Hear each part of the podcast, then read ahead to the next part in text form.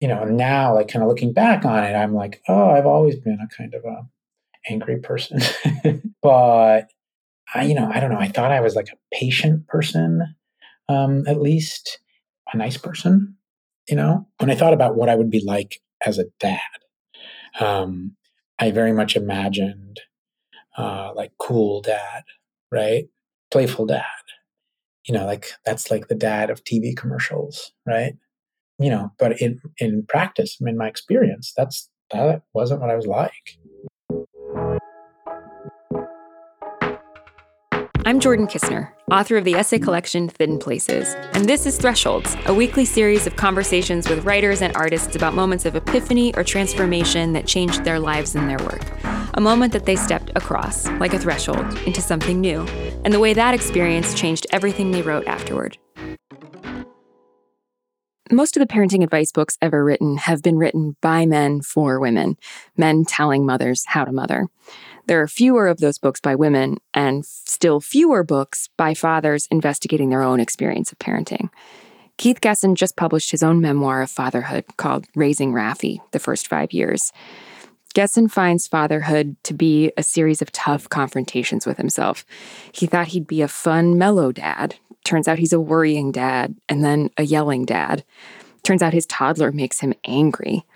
Keith is Russian, and to his surprise, he wants Raffi, his son, to be interested in sports and to speak Russian, despite his mixed feelings about his home country and his hope that Raffi never goes to Russia. It's a funny, revealing dive into parenting. It's Gessen's third book. He's also written two novels, All the Sad Young Literary Men, and more recently the novel A Terrible Country. He's a founder of N plus one and a New Yorker contributor. We got to talk about his dive into the history of parenting advice books, his reckoning with the taboo of paternal anger, and his son's reaction to the memoir. Here's Keith. Like, why did I write this book, right?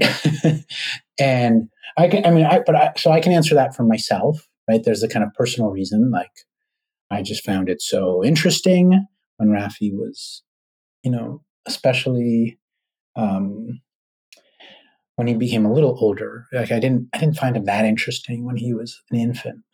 Um, it, I definitely found it to be an interesting experience to, to, you know, and a, and a worrying and terrifying experience. Um, but also occasionally an interesting one. And then as he got older, there were all these choices that we had to make, um, that I found interesting and challenging and confusing. Um, And agonizing, right? And the, you know, and the first one was, do I speak Russian to him? Um, if I do that, where does that lead? Um, am I like burdening him with all this terrible stuff? Is he end up? Is he going to end up going to Russia? um, which, you know, even when I was writing that essay, uh, you know, three or four years ago. Um, even then it was, you know, Russia wasn't, uh, doing that great and, and wasn't necessarily a place where you wanted your three-year-old to go. Um, and now, of course, it's definitely a place you don't want your seven-year-old to go. Um, so, so like, that's the kind of, um, reason that I wrote it, my, my kind of personal reason for writing it. Um, but, the but then I was, I was thinking like, okay, but what, what were the historical conditions um, that uh, would lead a dude like me to write a book like this? In the very beginning, I I, I uh, had this funny conversation with my dad about um, my second grade teacher, who I adore, um, and have have you know um, kind of incredibly kept in touch with. Uh, many, many years um, after I graduated second grade. Um, actually now forty years. It was forty years ago that I was in second grade. Um, and I had, uh, for one of these essays, I had actually uh, called her up to interview her about education. And then I had this conversation with my dad about it. And I said, guess who I, guess who I recently spoke with? Miss Lynch. And he said, who's that? And, and I said, my second grade teacher. Um, and he said, oh yeah, I, I you know, I, I, I don't remember her. I don't. I never met her. And I said, "Well, you, how, how is that possible? Surely you you um, attended a parent-teacher conference and met her." And he just laughed and he said, "No, I was at work." And um, I, so I, I found that kind of amazing because um, for me, like I go to all the parent-teacher conferences. They're they're in. Unmissable event um, because I get so much information about my kid. And um, yeah, and for my dad, it was like, he's like, no, I was at the office. Like, that's not what your mom did that. Right. And that's just struck me as really interesting. Um, and I don't think my dad, uh, even though he was this Soviet immigrant who worked a lot, but like, I don't think he was anomalous uh, for his generation um, for, uh, you know, not going to the parent-teacher conferences. And I don't think I'm anomalous in my generation of, of parents, of dads, who do go to parent-teacher conferences. I certainly do know dads who like don't do that kind of thing, but I know a ton of dads who do. Um, you know, whether, you know, I know some dads who are like the main kind of, you know, pick up, drop off interface with the school. Um, but, uh, you know, because because their wives are kind of the, the high earner in the family. But, um, you know, mo- most families that we kind of know through our kids are, or and the kind of people that we like to hang out with are, um, you know, kind of two earner families um, uh, in which the dad, um, you know, tries to kind of do his fair share and, um, you know, is very involved um, with with uh, raising the kids, and I do think that's kind of new um, for dads. So, th- so that's kind of one condition of writing this book is being part of this. And I think of it as a kind of transitional generation. I still think there's a lot of um, inequality, including in my relationship, um, in my household. um, and, you know, uh, maybe someday in the future, there'll be total equality. Um, but I do think we've kind of moved, uh, you know, moved away or past the, the, the kind of gender relationships that existed in our parents' generation. The other kind of, you know, the, the other thing around it is, is um, that has come up, you know, partly because I'm, I'm married to a writer, Emily Gould, um, who has written wonderfully about our kids and the experience of motherhood. Um, so I was in a situation where, you know, I was married to someone who uh, was a really good writer about our kids. um, and, you know, so whose story then is this to tell? Um, and kind of looking at it more historically, there's kind of this wonderful, there's this uh, wonderful book by um, a writer named Ann Hulbert uh, called Raising America, where she goes back. And it's one of those ideas where you're like, oh, how is it that no one has had this idea before? It's such a brilliant idea. Um, but she she goes and she goes back to the kind of uh, beginning of the twentieth century, end of the nineteenth century, and then reads um and does these interesting kind of biographical uh, readings of all the most kind of influential and popular um, authors of parenting advice. Um, and one of the striking things um, about all these experts uh, is that they're all men. um, and, you know, and and this it, it, it, that's not the point of the book, but it's it's one of the kind of aspects of the book. Right. And it's, you know, it's, it's basically men addressing uh, women who are raising children. And so this is kind of in itself uh, a problematic situation. We would, we, we now know, um, you know, and one of, one of the really kind of uh, it's, it's a brilliant book, but one of the, one of its brilliant observations is um, in each, that in each generation, Um, of kind of, or in each decade of, of parenting guru, um, there tend to be, uh, you know, the the two kind of, there, there tend to be, the, there tends to be like a debate between the two uh, big parenting gurus in each generation.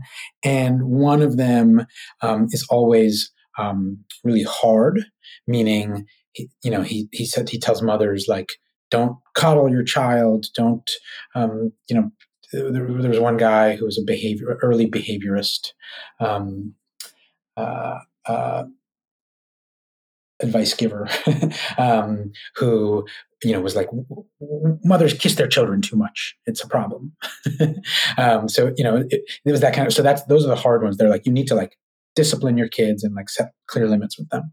And then there was the soft advisor who's like, you know, you need to spend time with your kids. You need to uh, breastfeed your kids. You, like, you know, um, the, the most recent one is this guy, William Sears, who's a, um, uh, uh, he's the founder of the Attachment Parenting School. And he, you know, it's all, you know, breastfeed, uh, keep your kid on your body as much as possible. Um, and so uh, each generation has these kind of, this, you know, a, a hard guy and a soft guy. And, you know, and, and like only, really only in the like the last few years have you seen the emergence of um, like really kind of um, authoritative uh, female experts on on various subjects uh, around, um, you know, whether it's sleep training. Um, there's a woman named Janet Kennedy who wrote a really good book on on sleep training. I think it's called The, the Good Sleeper. Um, um, kind of the most famous, I would say, uh, up until like just a few years ago, like up until like two years ago, um, uh, parenting guru uh, was a woman named Emily Oster, who um, is an economist and at Brown, who who wrote these three books, um, but one the, the main one is is uh, her first book, um, in which she was like, you know, we're told all this stuff about, you know, pregnancy. The first one was about uh, pregnancy. Um, we're told all this stuff like you shouldn't, you know, eat this and you shouldn't drink alcohol. Um, But uh, let's look at what the actual studies, like she actually just, she's like, I'm an economist. I, um, you know, can kind of think about these things from like that perspective, but I can also um, look at studies and tell you whether they were well-designed or whether they were poorly designed. And, um, and I can kind of like adjudicate some of these debates.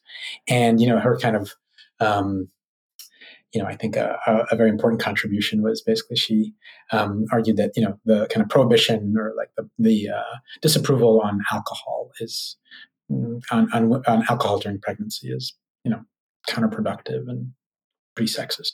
Um, so, so you have this this kind of long male, uh, long history of like male advice literature.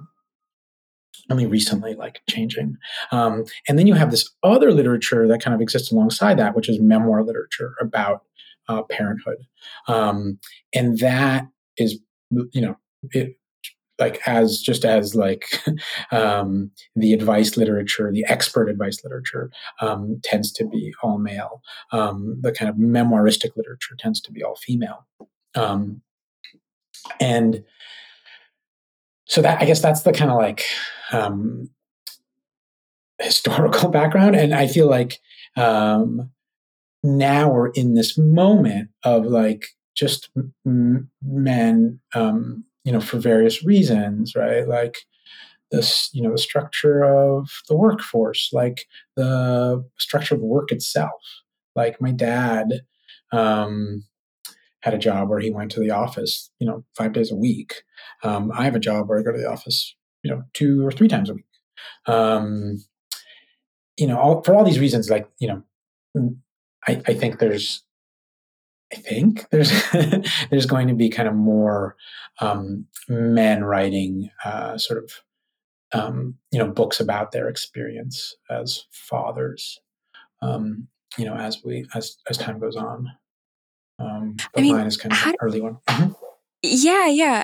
I'm curious how you wanted to situate yourself in the canon, or I mean, maybe there isn't quite a canon of books like the one you've just written, but um, how you how you interact with the fact that a lot of the books on parenting have historically been men telling mothers how to parent? How did, like, I don't, I guess I'm, the question I'm trying to formulate has to do with, like, how did you think about y- your masculinity as, like, a virtue or a vice, or your maleness, I guess, as a virtue or a vice in this, in this history? Yeah. I mean, I mean, you know, but I mean, the book is definitely not, um, it's not an advice book. Right. Sure. Right. It's, it's, it, I mean, it's, I think it's like, it's very much in the kind of memoir, uh, Uh, I mean, there's some like discussion of like research and whatnot, but it's like, um, it's, you know, it's like kind of my journey through, um, through parenting and the kind of dilemmas that I and we faced, um, as we did that. You know, for, like the, the kind of genesis of the book was this, this essay on, um, on teaching Raffi Russian. Um, you know, that was something that I started writing when he was approaching three years old. And, um, and, you know, I'd been, I'd been sort of talking Russian to him since he was an infant, but like, as he was getting close to three, he's just started having a, a really interesting reaction to it. Like he started noticing that I was doing that. Um, sometimes he liked it. Sometimes he didn't like it. Um, he noticed that I was speaking English to Emily, um, and Russian to him, which is kind of amazing. Like, um, you know, obviously it had been going on for years, but then one day he was like, oh, wait, you're, you know, you speak Russian to me, but you speak English to Mama. So you do speak English. Um, and I don't know. So there was just like all this interesting stuff. And then it made me kind of go and, and, you know, and do research about bilingualism and, um, which I found very interesting, and, and also kind of like think about my own, you know, relationship to, to the Russian language and, and Russia and so on. Um, and that, and that first essay was just, it was, that was something that I was doing, um, that Emily was not doing. Um, and I don't know, that I just found it very interesting. It kind of like the fact that, I, you know, if I had been a mom doing that, it would have been, you know, well, I would have done, a, I would have done a better job. Like moms, I, like, you know, it's, it's a uh, mom, like moms tend to in the, in the bilingual uh, sphere, the, like if you have a mom speaking the language and the dad doesn't speak it versus uh, our case where the dad me speaks it and the mother does not, like the mothers tend to, like the kid tends to learn the language better if it's the mother. Um, Probably just because they spend more time with the mother, um, or they like the mother, mother better. I, I don't know. Anyway, um, yeah. So it was. It was this. Uh, yeah, that like that didn't. That one didn't strike me as like a particularly gendered uh, subject. Um, you know. And then um, the next one I wrote was about schools. Um, that again was a kind of situation where uh, we had just uh, like. During this period where, so, so when you, um, when you live in New York, the kind of entry point to the schools happens, um, in pre-K, and you can change schools after that, but like, you know, one would rather not. And like a lot of, you basically like, so, so pre-K is when the kid is four. And so basically when the kid is three, you, you have to go and like, you go on all these tours, um, to like visit the schools that you might attend, um, and, you know, decide whether, you know, whether you like them or, um, whether, you know, and, and the New York City makes you kind of make a list of your, makes you rank your schools. And then they have an algorithm for assigning you, um, to them. Um, anyway, so when we were going through this, um, Raffi was three and a half and Ilya, his brother, was was six months. And it was just, and, and like all these tours are like eight in the morning. And anyway, I was deputized, um, by Emily to go to all these tours and, and like kind of report back. Um, so I ended up being the one who was like seeing all these schools and, and, and having all these kind of interesting experiences at the tours, um, and various kind of dilemmas about, um, you know, and, and kind of seeing some of these schools that were like in really bad shape and were losing enrollment and were highly segregated.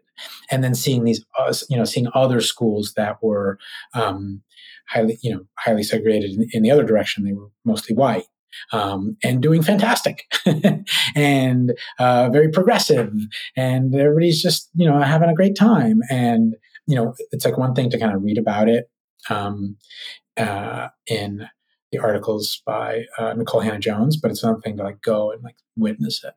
Um, So that was the second one I wrote. And then the third one, to kind of really get to your question finally, um, the third one was about anger um, and kind of my experience of getting angry um, with Raffi when, when, you know, he turned three and became like a real handful, um, which also happened to be uh, right as Ilya was born. So like a lot of Raffi's misbehavior Um, intersected with the moment of Ilya's maximum vulnerability.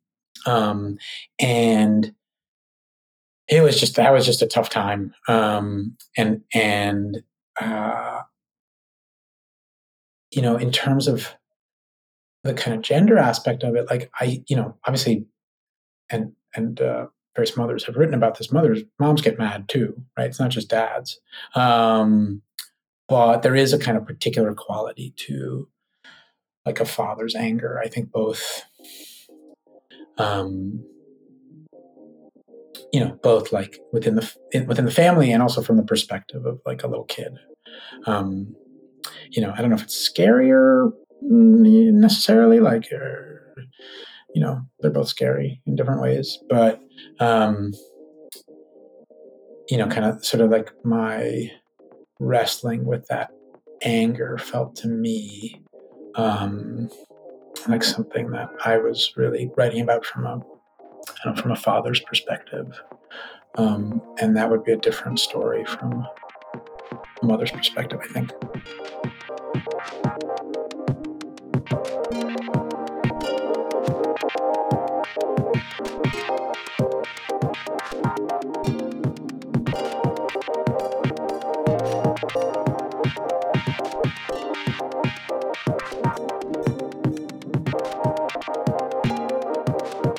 What were your reservations about writing about fatherly anger? Because it seems to me that in some ways in the in the literature of parenting, anger feels like the the third rail, and in particular, like uh, dad anger like occupies a certain kind of um, maybe outsized role as like a as a negative thing. Um, yeah. And I was, I just wanted to hear you talk about deciding to get into it, and in a really, in a really sort of honest, forthright way about what it felt like to be discovering that part of your parenthood involved being really angry sometimes.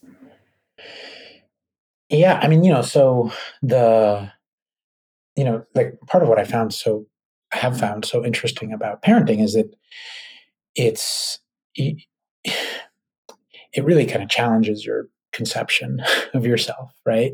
And um, it's also, you know, for me, so I was forty when Raffi was born, um, you know, which, which is pretty late, even by New York standards. Um, and I had kind of like settled a lot of questions for myself about, you know, like kind of who I was and how I lived my life and kind of what I prioritized in my life. Um, and then, you know, this kid shows up and you really need to kind of decide those things all over again. So, this is, so it's this, you know, it's this constant kind of interrogation, like, is this the right thing? Is this the right thing for him? Is it the right thing for us, his parents? Is it the right thing for me, his dad? Um, and then there's this kind of challenge to your self-conception. Um, I, you know, I, you know, now like kind of looking back on it, I'm like, oh, I've always been a kind of a angry person. um, but I, you know, I don't know. I thought I was like a patient person, um, at least, and a nice person.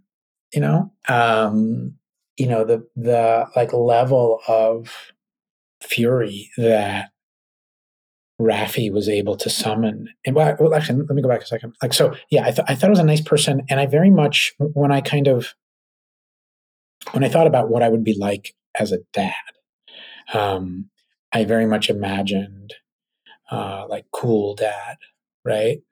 Like playful dad. Um, which I think, you know, which is kind of the, you know, like that's like the dad of T V commercials, right?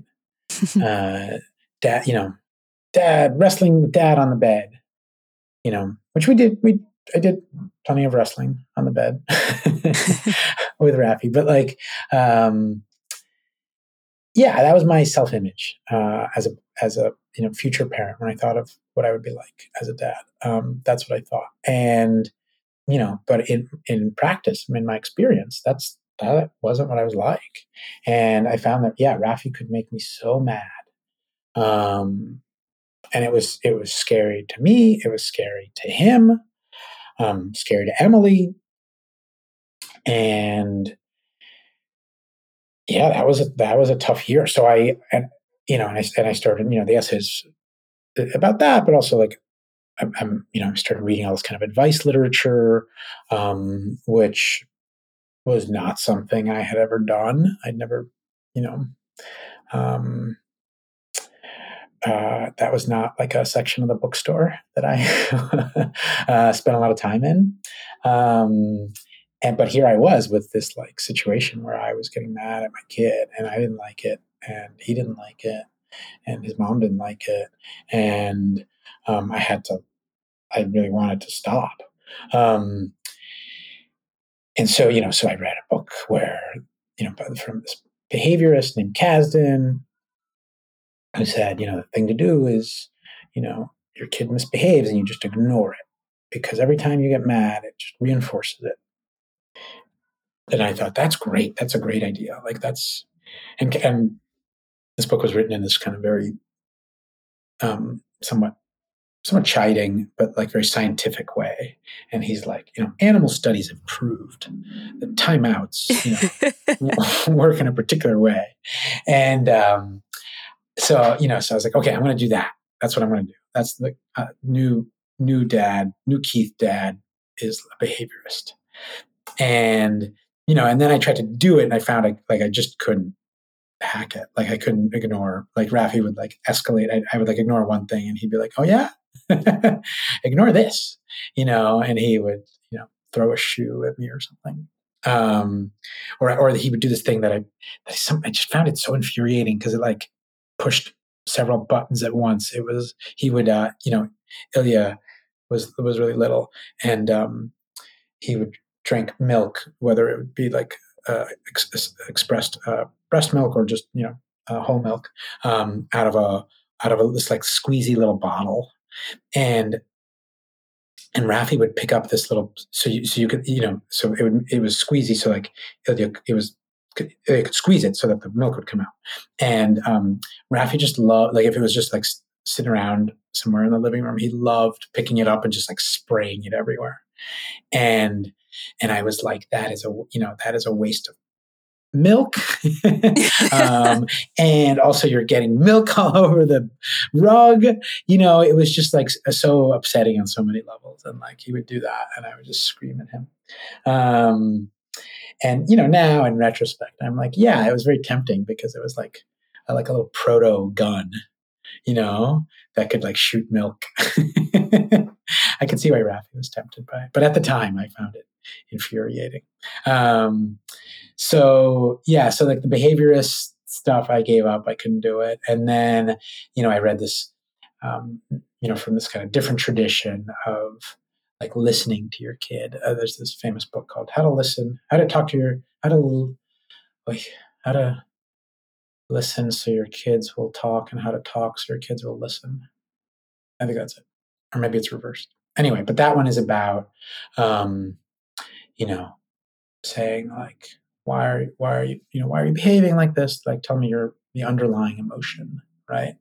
Um, and then the kid talks about his emotions, and then like they feel better and they stop doing it. Um, and, you know, Raffi just, that he wasn't interested in that. and I, and I, and again, I was not good at it. Like I, I couldn't really sell it to him. Um, this kind of empathetic, like new empathetic dad. Um, like I, I didn't do a good job, uh, you know, kind of following those instructions, and Raffi was not really a receptive audience.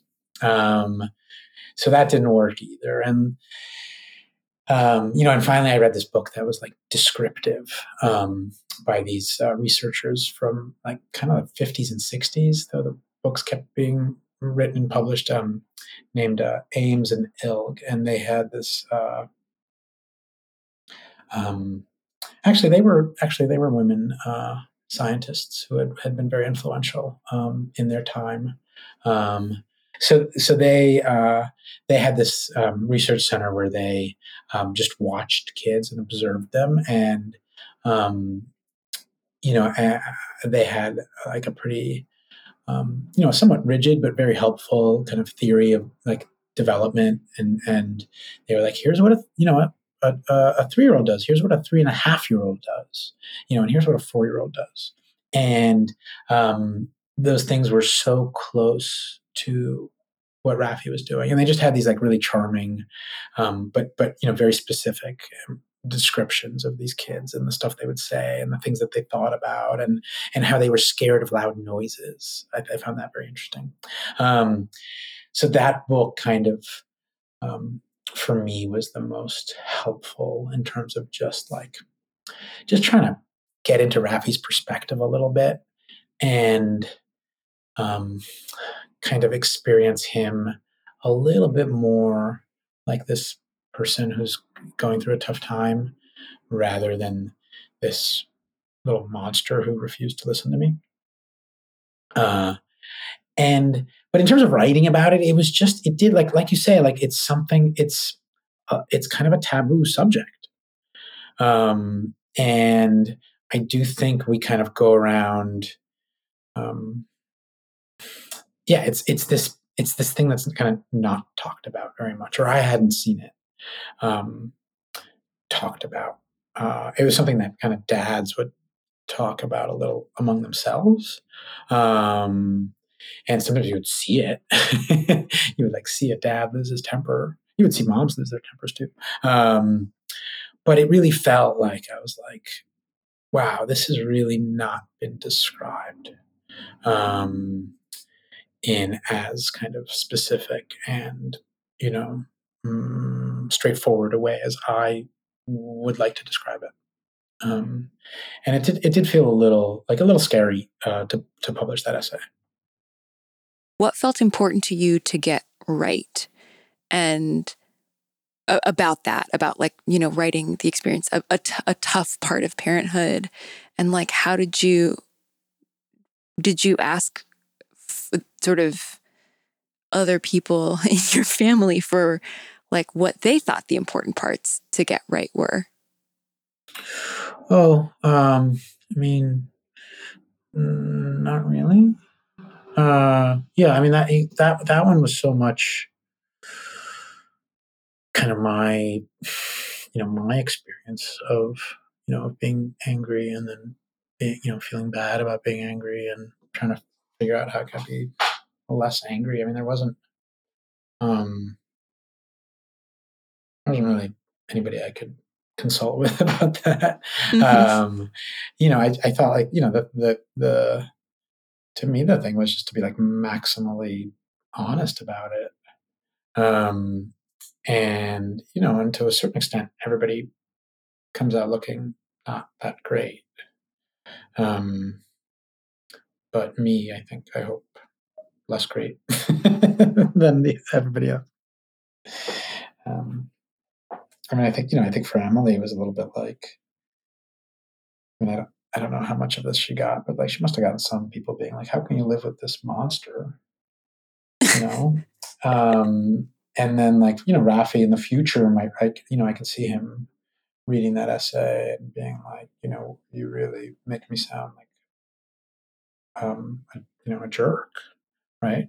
Um, I hope or not. like a toddler. You know, yeah. I mean, I hope, yeah, I hope, like, I hope he'll, he'll take it in the spirit in which it was meant, which is like that he was, you know, just an energetic, you know, uh, creative guy.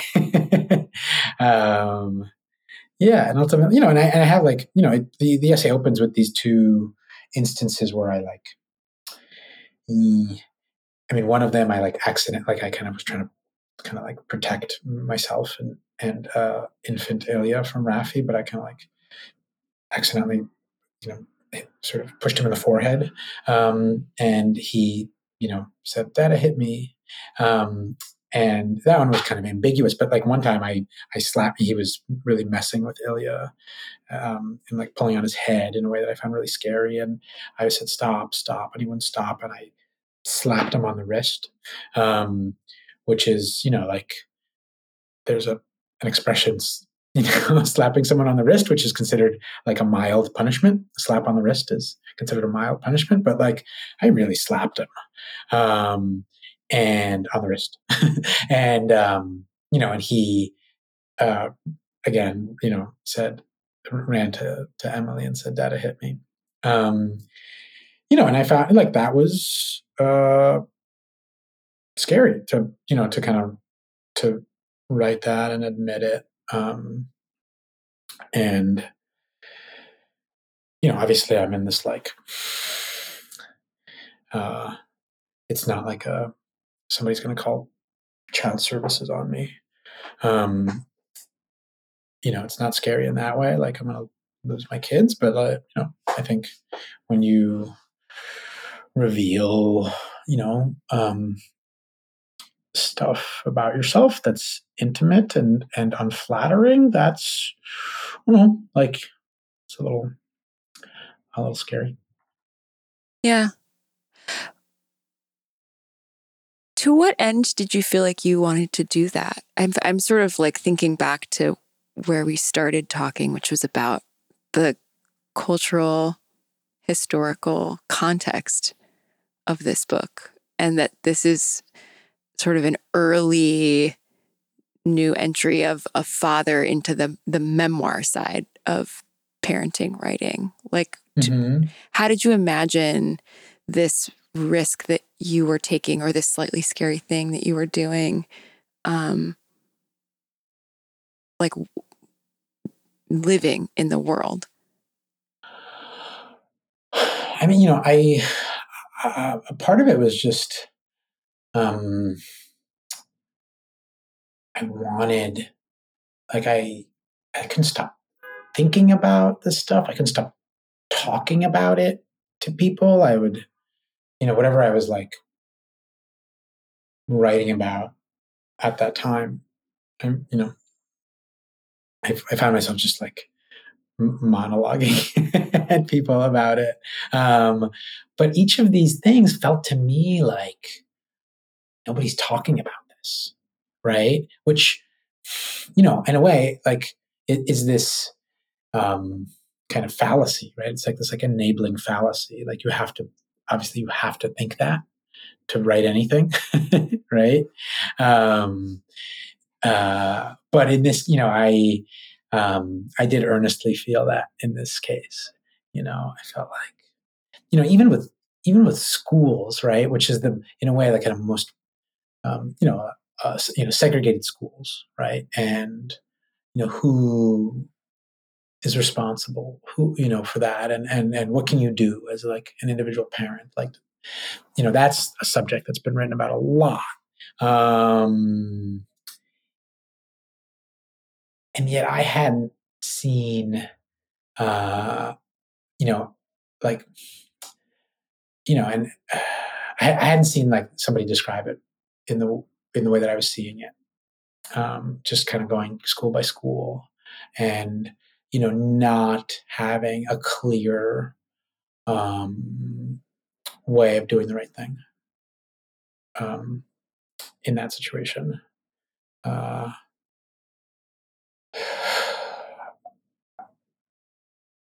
so, I yeah, I mean, I you know, I did imagine. Um, Just like getting this stuff out in the world, and then, um, then people would talk to me about it. That was my, like, it wasn't, I wasn't like, I hope to reach some dad out there, you know, and tell him he's not alone. um, like, that's great. Like I, I, if that happens, I'm, I'm thrilled. Um, but it was more like, I really want to talk to people about it. How do I, how do I get them to like talk to me about this stuff?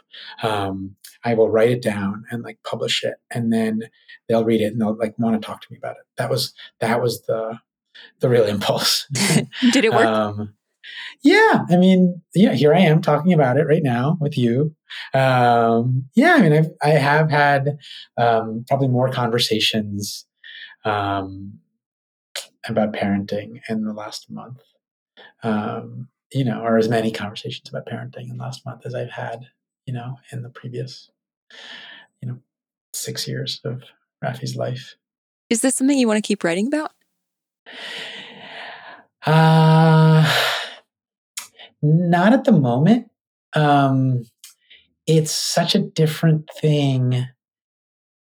You know, most of this stuff was written, you know, the book's called like The First Five Years, and Um, or the subtitle is Raising, you know, Raising Raffi, The First Five Years, right? And, you know, actually kind of toward the end of the book, he's like actually turning six. It's, you got a bit of him as a six-year-old. Um, but so much of, but, but so much of it was written really when he was like three and four. Um, and at that time, it was really hard to, um, A, like imagine him having any opinions on this stuff, uh, or perspective, right? Uh, it was very hard for him to articulate whatever his perspective was, insofar as he had one. I mean, he, had, he certainly had a perspective on stuff, but like, so, so when he was little, it, it was, it really felt like I, or we, depending on the subject, that we were making all these decisions, right? Do we teach him Russian? Do I teach him Russian? Do we, you know, do we send him to Russian classes? Um, do we, you know, push him to play sports? Um, do we make him do his homework during Zoom school, during the pandemic? Um, which school do we sign him up for? Um, It was just like all these like decisions, and, and every single one of them uh, turned out to engage like all these different aspects of my personality, Emily's personality, um, the history of schooling in America, um, the history of, you know, segregated segregation in America, um, or the history of Russia. Right? Why is this a country that like keeps going through this stuff? And, and, you know, why did we leave? And having left, um, you know, isn't like the better part of valor to, to, to, to leave for good and, and stop talking Russian and just kind of put that behind us and my family. Um, there were all these questions that we were deciding. Um, and that Raffi wasn't deciding, um, and that, you know, only we could articulate, and that I tried to articulate in this book. Um, now it's just very different, you know, like he really is, like he, he just turned seven. He's very much his own person. Um, we still have a lot of, you know, input into his life and make a lot of decisions. Um, but it's far less intense, you know, and like you can, you know, it's, it's, uh, or, or at least that aspect, like that aspect of, oh, do we do this? You know, like, do we steer him in this direction or that direction is far less intense, um, because he, you know, he very much has his own idea about things and, um, you know, can articulate it very forcefully. Uh, I don't see, I don't see myself writing about it, at least anytime soon. And I think, you know, I, like, you know, even just like having the, the experience of, of Raffi reading the book. Um, he hasn't read the whole book, but he just like looks at it once in a while. Um, it's lying around and like, he was curious. Um, you know, and, and, you know, some, you know, like sometimes he's kind of intrigued by the whole thing. Um, other times he is mad because he feels like I violated his privacy. Um, and, you know, he had, he, uh, uh, had a, fun, a, a very funny comment, um, the other day when, um, he was looking at it, and, uh, he said to Emily, he said, "This shouldn't be called Raising Raffi. It should be called All of Dada's Thoughts," um, which I thought was very insightful. Um, I don't know. Yeah. So just like having, having Raffi as a, as both as a reader, um, and, and also kind of his, he can write stuff, um, if he feels like it, uh, it makes the whole thing, you know, it makes, makes me feel like, uh, it's not my job anymore. Thresholds is produced by Drew Broussard. Music and editing by Laura Faye Osherwood of Arthur Moon. Our art is by Lorelei Grossman. Special thanks to Justin Alvarez and our hosts at Lit Hub Radio. You can find out more about our show, listen to past episodes, and get in touch at our website. This is thresholds dot com. If you're listening to this on a podcast platform and you haven't already subscribed, please subscribe. Or you can find us on Apple Podcasts, Stitcher, wherever you normally listen, and subscribe and review us there. Thanks. We'll see you next week.